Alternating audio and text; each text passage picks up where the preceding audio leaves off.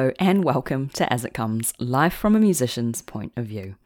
I'm Davina. I'm a freelance cellist based in London, and I don't have a lot to say today. I've been sitting here for half an hour trying to come up with something insightful to say, and I'm sure this is an experience that anyone creative can share. Writer's block, or practice block. So instead of trying to come up with something in a rush that'll be misinformed and, quite frankly, a bit crap anyway, I'm just going to be honest. Sometimes the words do not flow. Sometimes the music doesn't go. That rhymes. So I'm not going to beat myself up about it.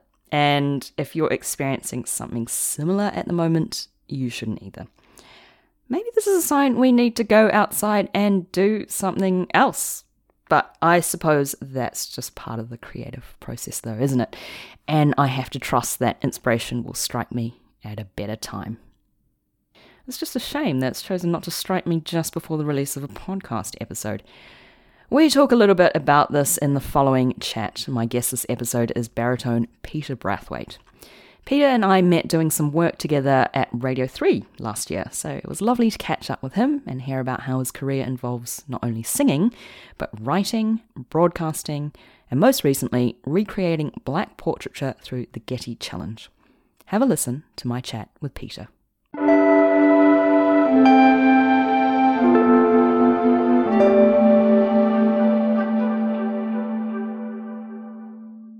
Peter Brathwaite, thank you so much for joining me today on the podcast remotely.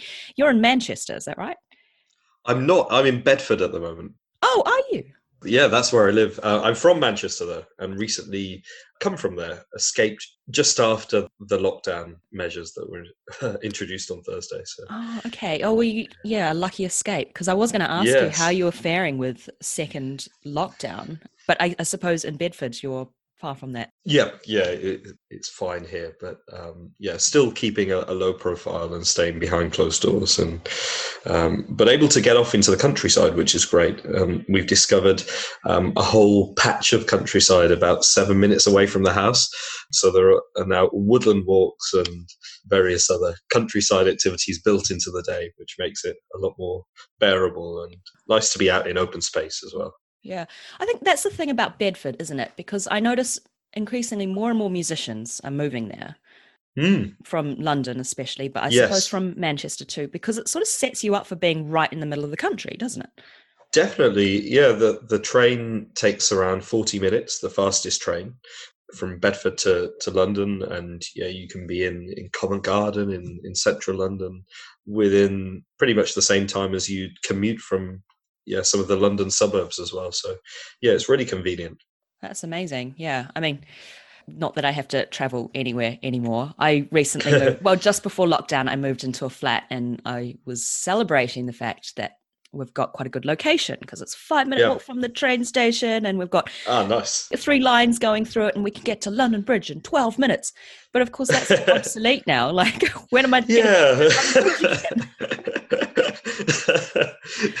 yeah, yeah, that's the thing. Living in Bedford and during lockdown, it's felt like yeah, no reason to go into London. So it feels very separate to my working life in London and and all the things that I'm used to doing there as well. So mm. yeah, it's been adjusting to that new state of being as well. Yeah, I mean, I was going to ask. I mean, because you're a very very busy musician. You know, you do loads of things. You've been working with Royal Opera House. And how did you feel with all the cancellations? You know, being used to traveling around the place for your work and then being mm. confined to one place and keeping busy. Yeah, it's, it's been pretty tough because you're so used to just always being in motion as a musician. There's always a, a coaching to go to, or a lesson, or rehearsals, and then performances. So you, you just expect this to happen, and then when it stops, it's a case of you know, working out you know, what to do with your life. Because you, you can't build your life around just practicing and um, you have to get out and see things. And and so much of the lived experience informs music making. And if, if you have very little of that experience and uh, you're not leaving the house then yeah making music and being creative becomes much more difficult.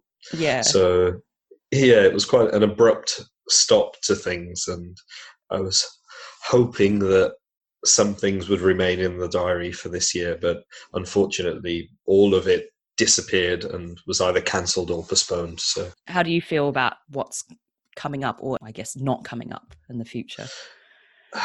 It's just placing all my hopes in next year and yeah the possibility of being in a rehearsal room again and performing with colleagues and making music in the way that we're used to and things resuming in probably not an, uh, an ordinary way but yeah a way that we can move forwards and uh, start to create again uh, mm. so that that's what's driving me at the moment and uh, and in the meantime trying to find other projects that can fill the time and yeah allow me not to dwell on the situation because yeah it's it's quite hard and i haven't seen many of my colleagues and those that i have seen uh, we, have done distance walks um, in the park. Yeah we share the same experience of that loss and, and grieving the the work that we've lost and the enjoyment we get from working together as well. So mm. yeah it's good to find other things to keep the mind occupied Of course, there's something that you do that keeps you busy during lockdown, which we'll talk about in a minute. But it is, yeah, as you say, really, really important to keep busy because I, I guess it keeps you looking forward, doesn't mm, it? Yeah, of course. Yeah, we we have to believe that there will be a time when things will improve and yeah, we can get back to doing what we we love. So yeah.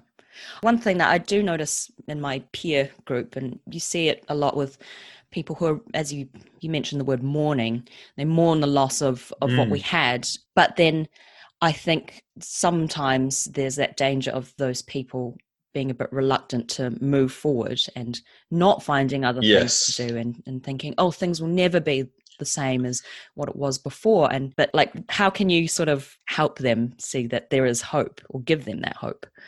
Yeah, it's it's tricky because although a lot of us are, mourning what we had before. I think we're realizing that we can do things differently.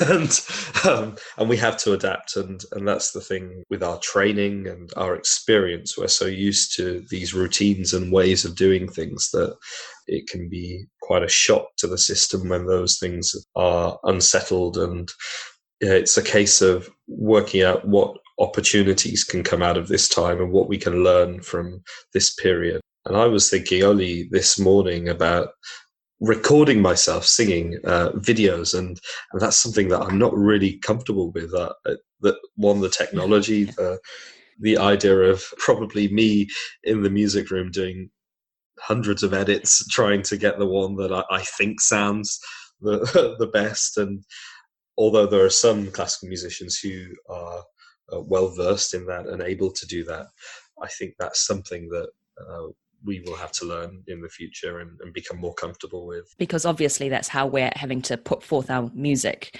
these days is mm. you know online recording or live streaming in some cases and getting your head yeah. around the technology can be really really difficult especially if you've never done it before but i think actually it's a really useful thing to do because i think we've all had teachers that have told us things like you know you should record yourself yes yeah you know you do it maybe once to say that you've yeah. done it in my case but then yeah. you know now like in a short amount of time i mean i say short it's been like four months but having to record myself and having to listen back, it's been a good way for mm. me to mm. actually monitor the way I do sound, you know, and having that luxury yes. of time to listen to myself when otherwise I'd just be frantically prepping for the next gig or the performance or something. Yeah, of course. So, so have you done any live streams? Oh my gosh.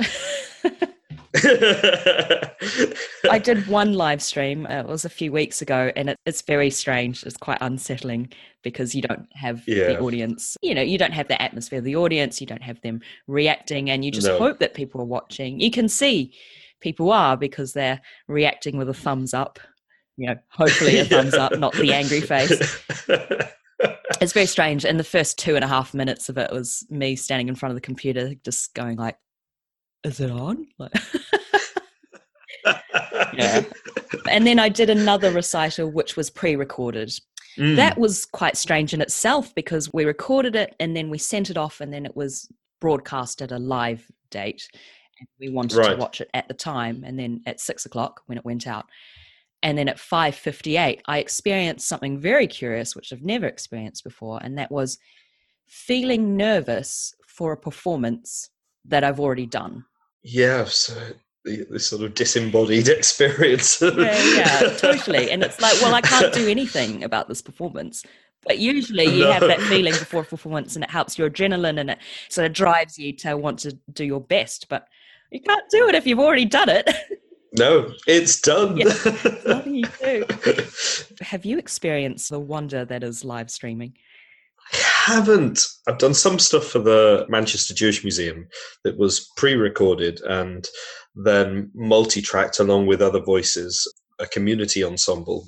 And the project was to respond to uh, parts of their archive, so stories of migrants and people who had come to Manchester in the 40s and 50s onwards. And so, yeah, as well, that was broadcast at a later date. So I kind of detached myself from it because, of, course, you feel nervous because you know that the time is coming up and and what you've created is going to be revealed. So there was that, and yeah, nothing really performance that, has been live streamed or anything. A performance I did at the Royal Opera House at Christmas was put on the, their learning platform because um, it was a family show, and that was quite exciting seeing that come online after a few months. And yeah it's having the courage actually to to think oh right maybe i should start doing the odd recital from home. And yeah how does that feel? What does that involve? Yeah. and would it be fun? yeah, yeah. Would I enjoy the experience? Yeah, I know that's that's a major factor. But I suppose it's like with any online content that you put out there, there is just that risk factor, isn't there? Like putting yourself yes, yeah, that's out the there. Thing. it's like, oh, is this going to get a good reception? And it just not really knowing, and then it being out of your control no. once it's. Yes, that's the thing, and we have so much control in the the concert hall, and we have numerous chances to redeem ourselves with the, the, next piece or the next bar or the, the next moment or the, the smile to the, the audience that hopefully will mean that they forgive you for something that you've done but actually the scrutiny that's there with something that you present as a video thing package. Uh, yeah, it feels so much more like vulnerable, isn't it? You know? Yeah. If you don't hold their attention, the audience could just close their browser, turn you off, shut you down. I don't know. Ho- hopefully, you don't get that so much in concert halls. no, yeah. so we were talking a little bit about adaptability and you know adapting with the times and everything, yeah. and that just brings to mm. mind versatility. And you are one of the most versatile musicians I know, but in being very very versatile, you know, you're not only an opera singer where you have to embody different roles and different characters, but you're also a writer, broadcaster. I know you mostly from the speech contribution work that we did through Radio 3 last year. Yeah, we worked yeah, together. Fun times. We were, we were fellow time travelers. yes. Tell me about your approach to versatility and how that informs you as a musician, but also your life as well. I think I've always wanted to have a few things going at the same time. I've always found it difficult to make decisions about doing one thing. This started at school when I was trying to choose subjects, and then when it came to applying to university, I, I, couldn't decide then. So I, I specifically chose a course where I could study three subjects at the same time because I wanted to keep things going and and have that variety and varied experience and meet new people and at the same time and that has been something that stayed with me uh, throughout my singing training and then entering the profession and wanting to have different creative outlets and whether that's painting and drawing something that i, I studied at university but I, I, don't do that much now.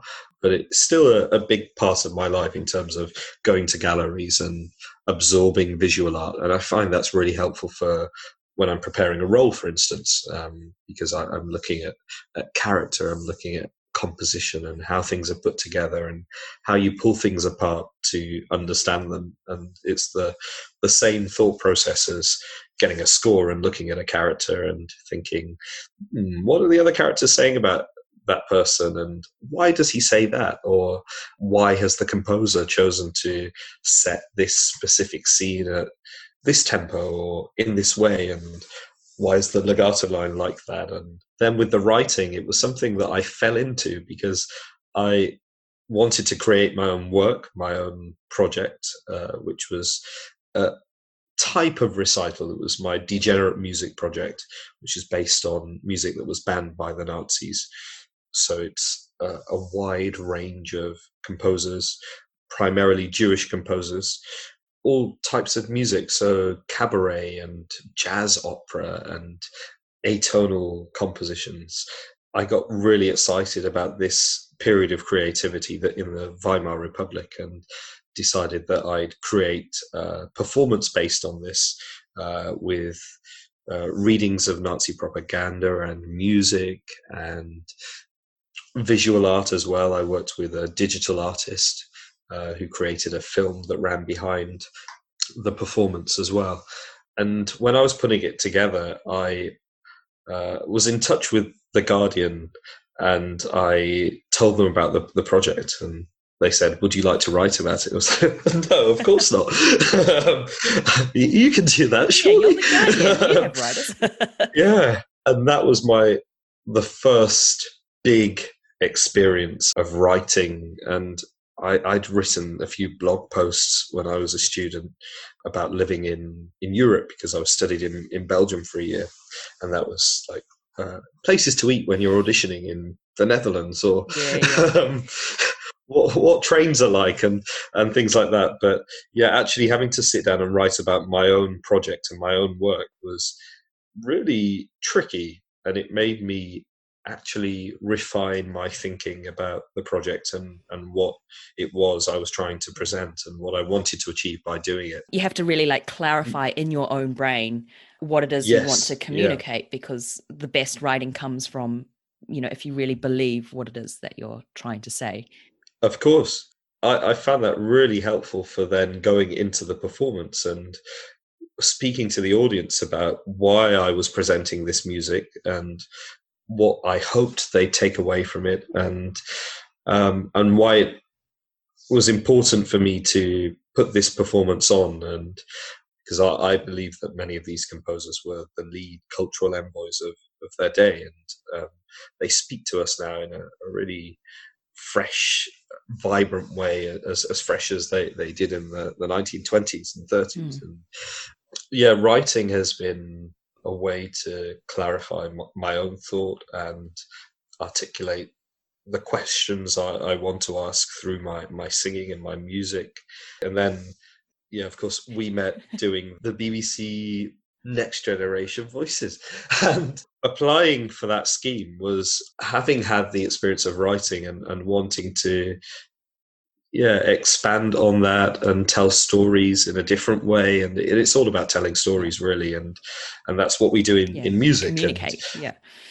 Yeah that felt like another an, another natural stepping stone a, a, progression into another sphere that I, I, really didn't have that much experience mm-hmm. of but um, has been hugely rewarding. And uh, and especially with the time travelers that we were doing at the time um, finding very obscure bits of music exactly history. sifting through like the internet trying to find something that no one's ever spoken about before something really, yeah. really original and then having to write you know a good 250 words on it and make it really effective which I mean, I yes, personally found um, that quite challenging, the writing, sitting down to write something and yeah. when you're trying to find out about it as well in a limited time span. Of course, because it, it's finding out about it and then streamlining it and making it entertaining as well, because you have to grab people's attention in such, such a short space of time. And, and again, the real refining of thought and clarity of thought in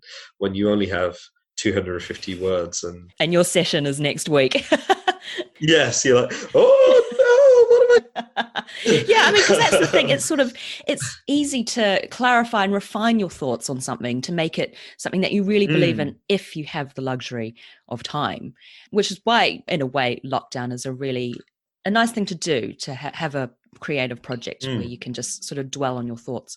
But working towards a deadline sometimes, sometimes it's very necessary, Yes. but sometimes it can be quite Hmm. daunting because the pace is different from how y- perhaps your creative pace would be. Yeah, and it, and it's often the case where I know we experience this with with music and music we've learned and performed, and you come back to it a, a few years later or a few months later, and something feels easier, or you suddenly have this moment where the, the light switch um, is Yeah. turned on and everything becomes clear, and and that's the same with with writing in a way, and sometimes you you can't work out how to say something, but give it a bit more time, and you think, oh right, well, I can say it like this, and this works. Yeah. And, uh, but yeah, of course, we don't always have the luxury. For me, for writing, the main thing I have to remind myself to do is just to get something on the page because yes, I- yeah. often I'm just caught up in my own thoughts and and it's Mm. just really really overwhelming and I just think oh where on earth do I start but then I have to remind myself well just start you know and then as, as Yes, long as you've got something on the page and for me I'm quite visual the way I, I work as long as I've got the words on the page then at least it's something to go from rather than abstract yeah, and you can thought. then start to sort of take things away and put things in and shuffle things Yeah. around. And I mean, I think it's it's really admirable. Uh, you know, just uh, talking to you about versatility and having variety in your work because I'm a firm believer in everything you do in life informs everything else you do, and it shapes your your world view. And it's just really interesting that if you look closely enough, or sometimes you don't even need to look that closely, but you can always find parallels between you know one discipline and another like writing or speaking with music and and singing it's yeah it's all connected. I think before I used to sometimes feel guilty if I wasn't doing just singing and but cutting myself some slack and realizing that actually yeah this work will inform my singing and vice versa. It, it all sort of works in in quite a, a beautiful way. And I, I remember there's a, a Leontyne Price interview on on YouTube where she talks about how she would prepare for roles and the research she does and it's all about the literature she reads around the character and uh, the galleries she's been visiting and Yeah. the people she's met and and all of these things go together to create her uh, on stage personas and and characters and I really believe that the different uh, disciplines can support and, and uplift um, the music. They well. give everything context don't they Mm, i mean yeah. i think you know it's just quite important for people maybe in music colleges these days and you know you mentioned before feeling guilty if you weren't singing i think yeah, every musician can relate to that feeling of practice guilt. It's like, I should be practicing. I should be Mm. practicing. But what are you practicing for if you've got nothing to say? You haven't yeah, got any life Yes. experiences that you're trying to communicate. And I think it's it's important for students to remember, you know, have a life as well. Life is not just the practice room, is it? yeah. No, no, not at all. Yeah, I think that's something to come out of this time as well, because with limited performance opportunities or, or none, then yeah, you you have to confront life in all its ugliness and and beauty as well, and yeah, you realise that the singing or or music uh, as a musician is a, a big part of life, but it, it's not the whole of, of uh, life. yeah, using the lockdown to you know maybe uncover other talents that you might have or other or pursue other in- Yeah. interests and speaking Yeah. of so you've been keeping very busy during lockdown and we can't not mention your getty challenge work that you've been doing throughout the pandemic. So on Instagram, you've been doing really incredible, intricate recreations of famous, or sometimes not so famous portraits, but most pertinently, recreating Black portraiture. So uh, tell us a bit about your journey into doing this. So this has been going now for well, when did I start? I think it was Good Friday. I posted the first image, and I, I'd seen other people doing it, and yeah, didn't see many black faces represented uh, through the paintings that had been chosen by others. And I thought it was a, a really brilliant challenge set by the Getty Museum to recreate art with only what you have around you in your, in your home. Uh, so I was flicking through some uh, books and looking on websites, and I knew a, a very small number of paintings that include black sitters. And I, I found one that I, would seen somewhere before. I thought it was quite funny because it was a, a young boy with a, a wine glass and a little puppy on a on a pillow next to him, and uh, I thought, well, this is a, a, good one to do because I can position myself in, in, the bay window, and I have a table like that, and uh, we've got this sheep that goes in the microwave and keeps you warm. Okay, so not a real puppy, but a sheep. no, yeah, yeah. So uh, I did that first one, and I think people found it amusing, and I just put in black portraiture and rediscovering black portraiture through the Getty Museum and Challenge. And having done that one, I realized that actually, yeah, maybe this is something worth pursuing and exploring for myself because I'm seeing here through using a search engine that I'm finding other paintings that I, I wasn't aware of, and I'm sure many other people aren't aware of them. Uh, so why not do a, a, a, little collection of these? And at the time, I didn't really expect to be um, approaching 80 yeah. oh, but yeah. um, it's absolutely incredible because uh, do you do one almost every day or every few days at the start i was doing one every single day so the first 50 it was one every day um, and then after that it became every other day and then it moved to monday wednesday friday and now we're moving to either one or two mm-hmm. a week because uh, it's become a, a, huge part of my my life. I mean, it's like you've gotten a lot of press out of it, and it's it's kind of exploded. It must also be quite time consuming as well, right? Because I mean, every, I feel like everything you see on Instagram, there's always hours and hours and hours of work behind a lot of what you see. Yeah, you don't necessarily think about. Like, how long does it take to set up each portrait because some of them are quite intricate. Yeah, it, it's it varies really. Sometimes I'll see a painting and I'll think I know exactly how to recreate this.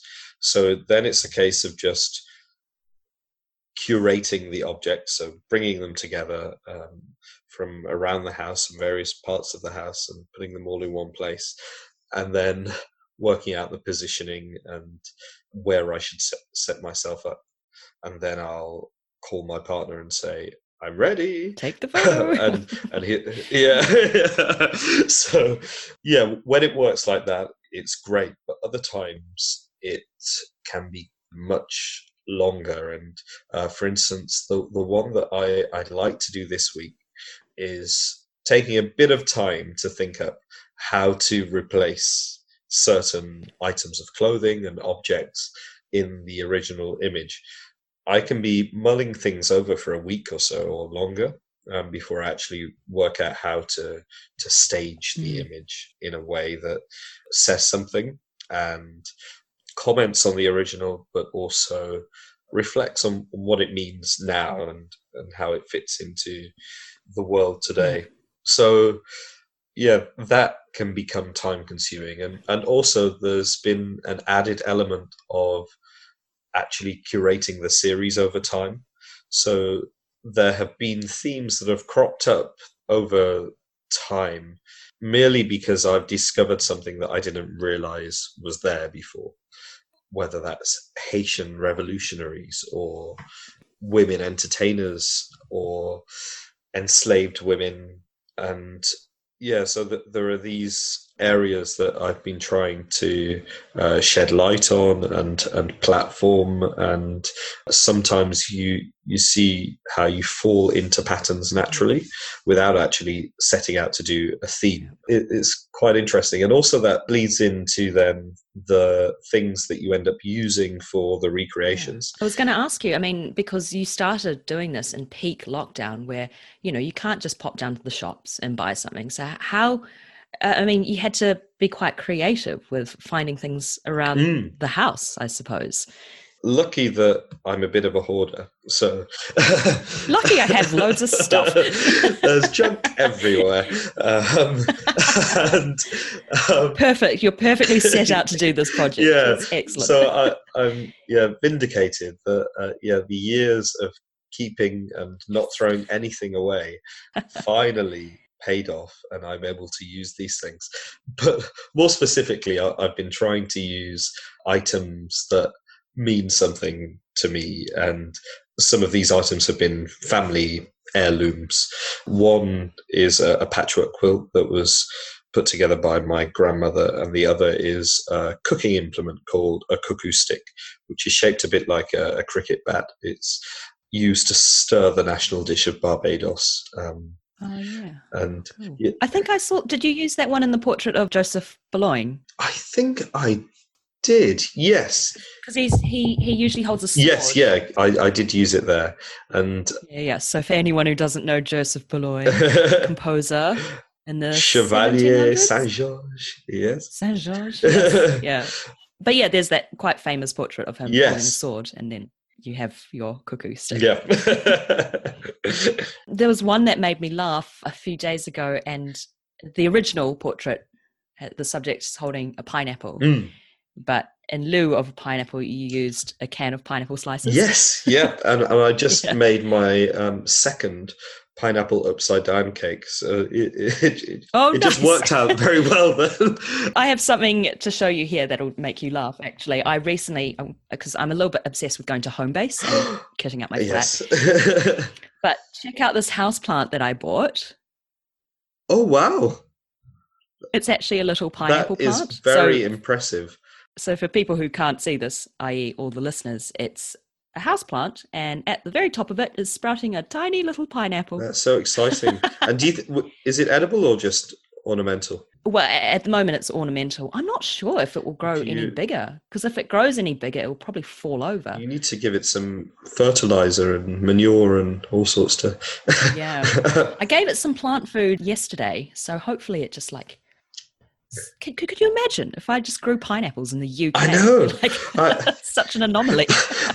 I went to Dominica about three years ago, and that was the thing that I was most astounded by. Was we were just walking up the road, um, and on the roadside there were pineapples just sprouting up out of the, the tarmac, and it, it was God, just naturally. Yeah. That's amazing. You saw them in their like in their natural habitat. Yeah, uh, I spent about 15 minutes taking photographs of this one pineapple. Um, oh man, you should have taken one home Yeah. and made a feature in your in your portraits. It's really nice to see you use the household objects in really creative ways. You know, like an ironing board or yeah. like the microwave sheep in lieu of a dog. Although sad that you don't have a puppy. yes, yeah, maybe one day.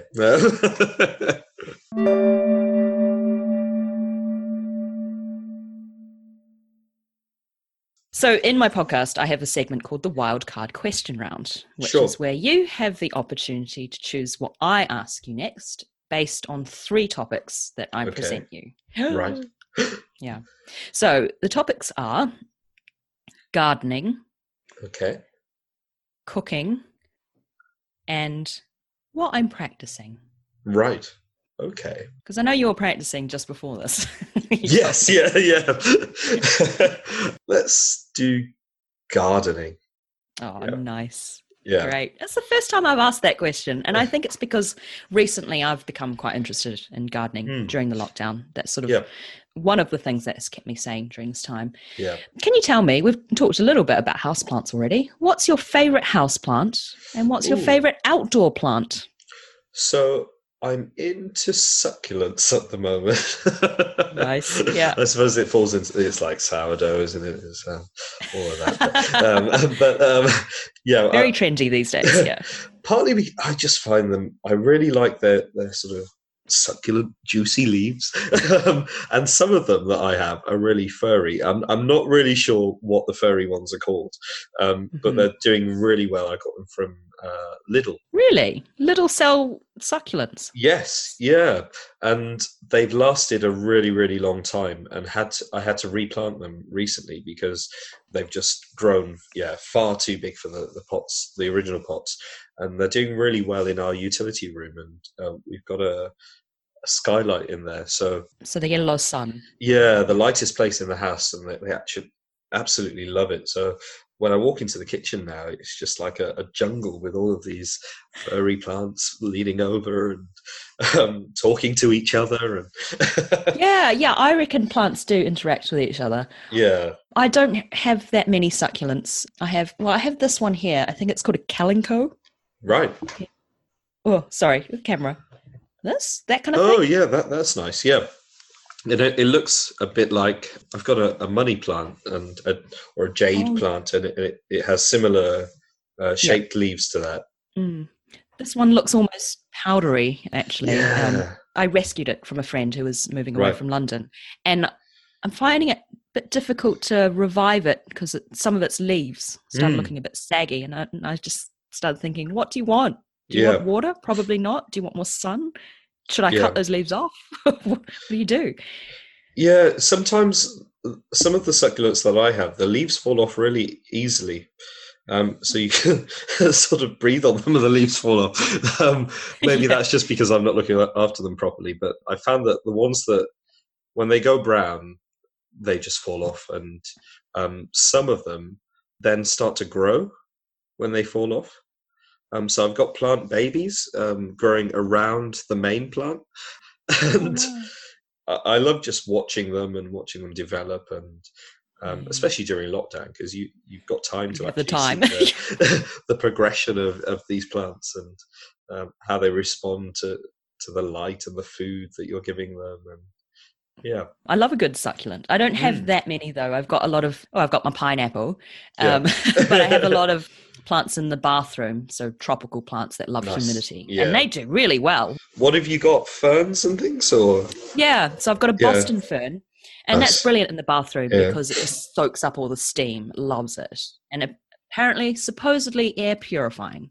right? Yeah, So that's good, and we don't have any mold in our bathroom. No. So I think that's doing quite well. yeah, Uh, we also have Alocasia Polly, which is also known as elephant ear.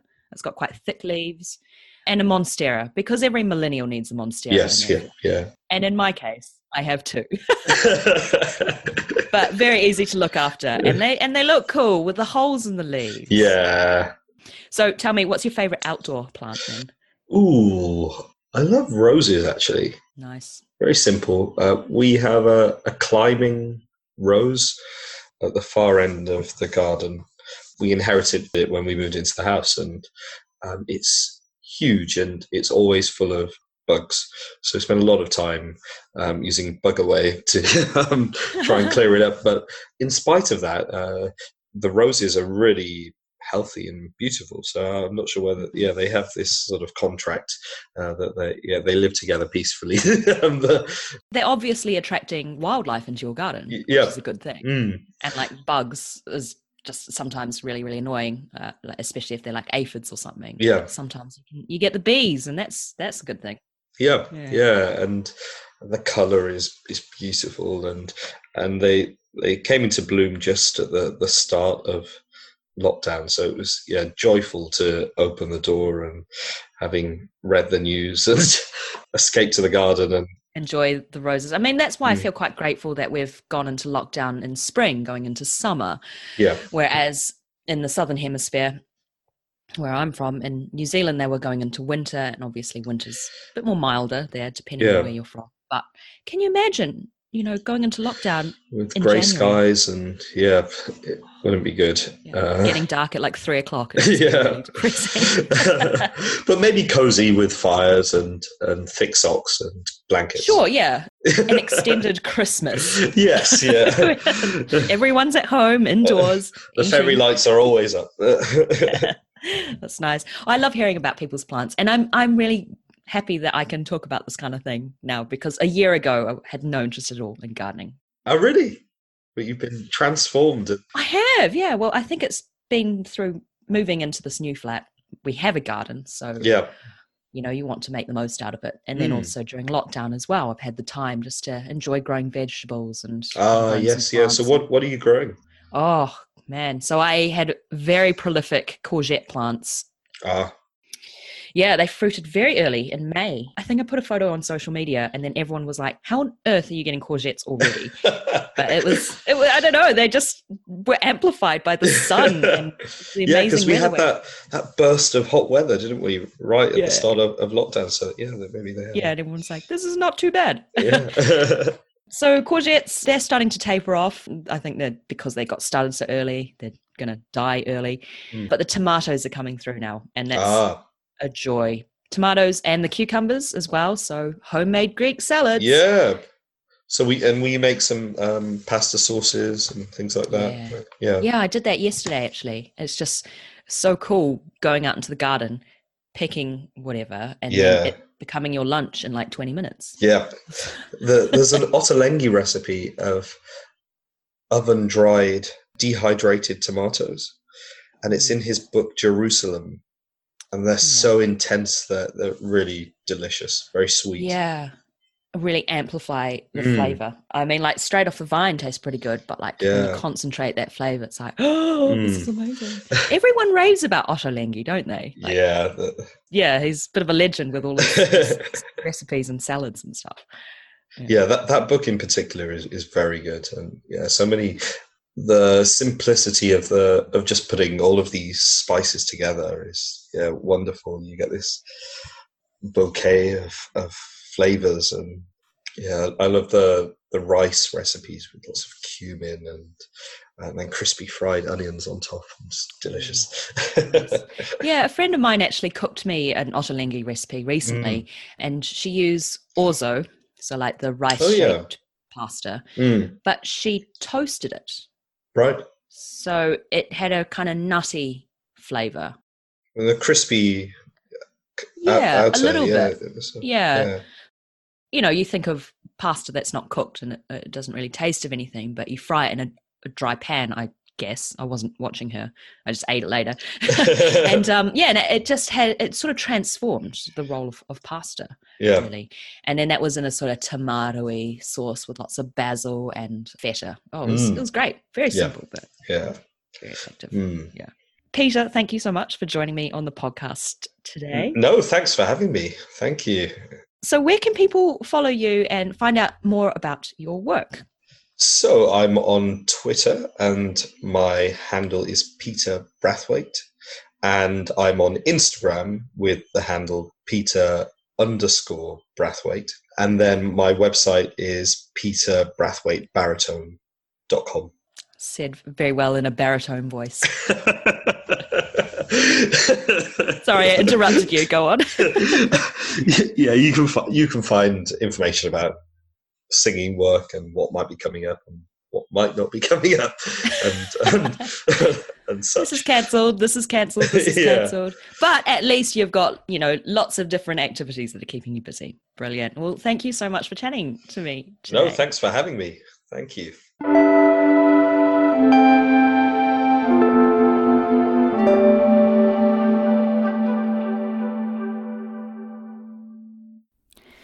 That was Peter Brathwaite. Do check out his Instagram for his black portraiture recreations. They're amazing and you'll learn so much from them too. I'm also so impressed by how opera singers laugh. It's so resonant. Maybe they learn that at opera school or wherever they learn how to opera. This week's Music College Didn't Prepare Me comes from an anonymous contributor. Music College didn't prepare me for one of my first gigs back after lockdown. I'd received a last minute call to be in a pop music video. Naturally, I said yes, as I, like many musicians at the moment, haven't got a lot going on at the moment. Why's that? How's this for a first gig after lockdown? It was to be filmed outdoors. Arrival time on set was 8 am. I was put down to play the violin, which is not my primary instrument, as I am a violist. The location was also a good hour and a half away from where I live. It's been a good long while since I've seen that time of the morning. Part of the reason for the early start was that a heat wave was predicted, so the production company was hoping for cooler weather. However, sitting there outdoors in black clothing as the sun gained intensity resulted in some very sweaty moments.